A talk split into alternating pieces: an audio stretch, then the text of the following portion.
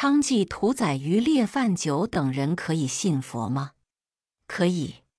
佛教的恩德浩如大海，只要能有一念信心，均可进入佛门，成为三宝的弟子。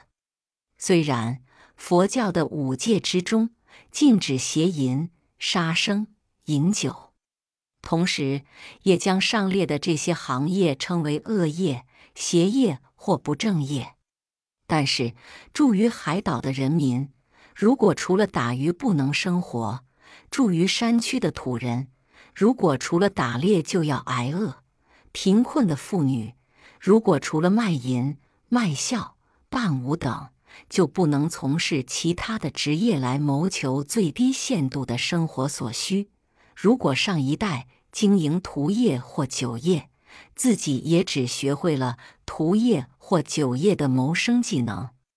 如果由于这些唯一的求生存的理由，佛教并不要求他们首先放弃了原有的行业再来信佛。不过，当他们一旦信佛之后，如果能够设法改业的话，佛教是会积极的鼓励他们的，因为佛教的宗旨。是在鼓励大家都能从事于善良而正当的职业，何况那些行业的本身就是一种罪恶。不受戒者虽无破戒之罪，但仍有其根本性质的罪过。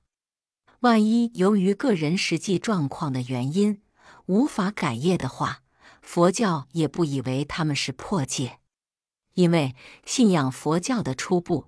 可以仅是皈依三宝，受戒持戒，虽是佛教所希望的，也是有很多功德的，但不是勉强的。如果不持戒，就不必受戒；既没有受戒，当然无戒可破，也没有破戒的罪过。如要受戒，受戒的机会随时都在等待他们。五戒之中，能受几戒就受几戒。如果受了之后不能持守，也可随时舍戒。舍了戒再做恶业，也不算犯戒。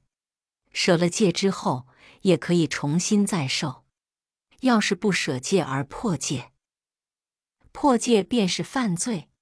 佛教非常的宽大，虽然不能受持最起码的五戒，只要能对三宝升起一念的信心或些微的敬意。就有很大的功德，就是种下了将来必可成佛的善根。何况是皈依了三宝，皈依三宝之后，只要求不另信奉其他的宗教，并不要求非受五戒不可。所以佛教是不会拒绝任何一个愿意信仰的人的。